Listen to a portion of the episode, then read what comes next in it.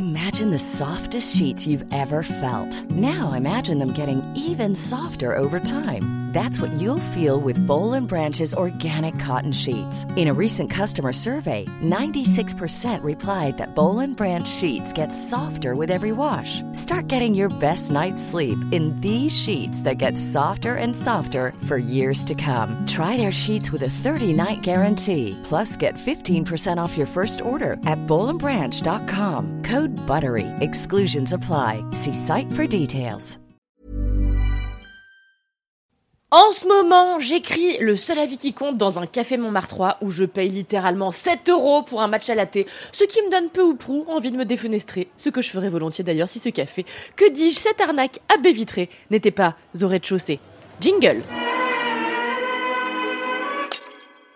Donc hier, j'étais en train de boire un matcha dont le prix, si on le convertit, mais sérieusement, hein, en francs et qu'on imagine qu'on est en 98, pourrait me permettre d'acheter une voiture. Et j'exagère à peine. Hein. Et j'ai entendu un mec, malpoli, ça va sans dire, raconter qu'il détestait toutes les séries Canal+. Genre c'était mon voisin.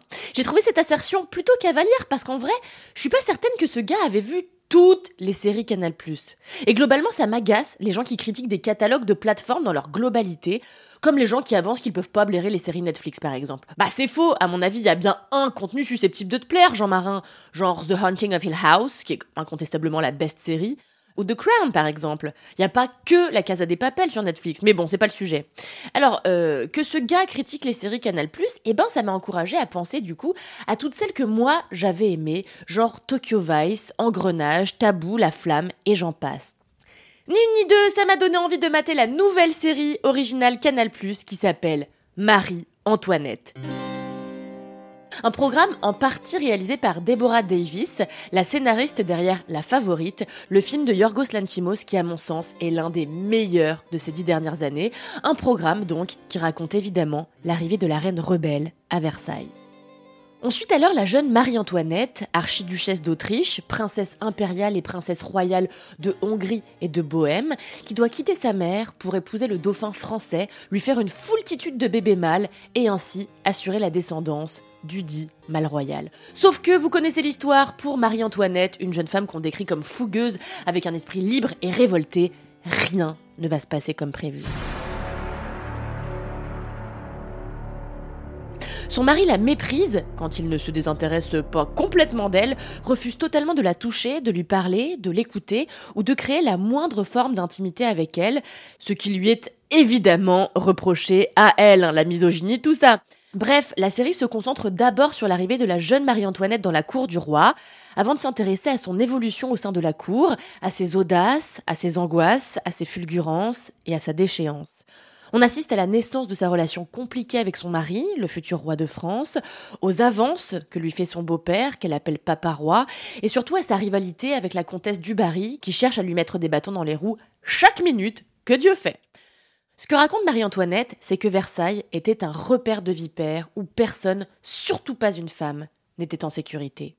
Si la mise en scène et la réalisation de cette nouvelle série Canal+, m'a au départ un peu interloquée, hein, je, la trouvais euh, assez ostentatoire finalement, et même si j'ai eu un tout petit peu de mal à capter la ligne éditoriale de la mise en scène du programme au départ, encore une fois, j'ai fini par complètement adhéré à la série et surtout j'ai apprécié la lecture fondamentalement féministe de l'histoire. Ici on ne se moque pas de Marie-Antoinette, on ne la traite pas simplement comme une femme hors sol, déconnectée de tout, mais davantage comme une héroïne, comme une femme qu'on a jetée dans la gueule du loup alors qu'elle n'était qu'une enfant, je rappelle qu'elle avait 14 ans à l'époque où elle a épousé euh, Louis XVI, et dont on a surveillé les moindres faux pas dans l'espoir de la tourner en ridicule et de la discréditer. Welcome to Versailles. There are no secrets here.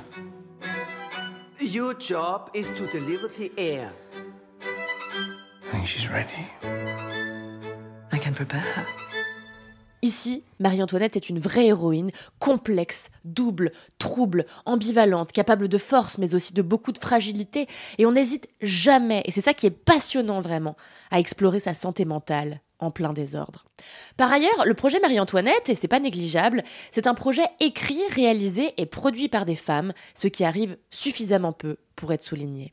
Ici, on est très loin du Marie-Antoinette de Sofia Coppola, qui, si vous voulez mon avis, est l'une des pires choses qui m'ait été donnée de voir. Hein. D'ailleurs, j'en profite pour glisser que je déteste tous les films de Sofia Coppola, qui, d'après moi, fabrique le cinéma le plus blanc qui soit et me donne envie de me mettre au milieu d'une route à attendre qu'une voiture me roule dessus. Hein. Ce sera toujours moins douloureux que de mater Virgin Suicides. Bref, cette mouture de Marie-Antoinette est fondamentalement féministe, intimiste. On est vraiment, vraiment au cœur de la psyché de l'héroïne.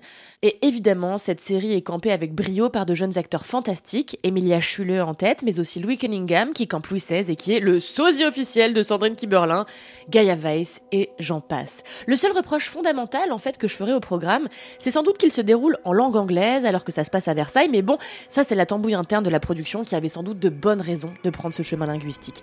Allez, je retourne bosser histoire de pouvoir continuer à m'offrir des matchs à la thé qui font le prix d'une Mercedes. À la semaine prochaine.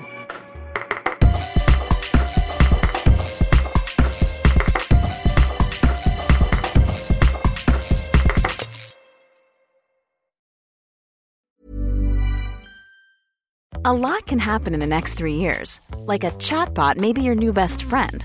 But what won't change? Needing health insurance. United Healthcare Tri Term Medical Plans are available for these changing times.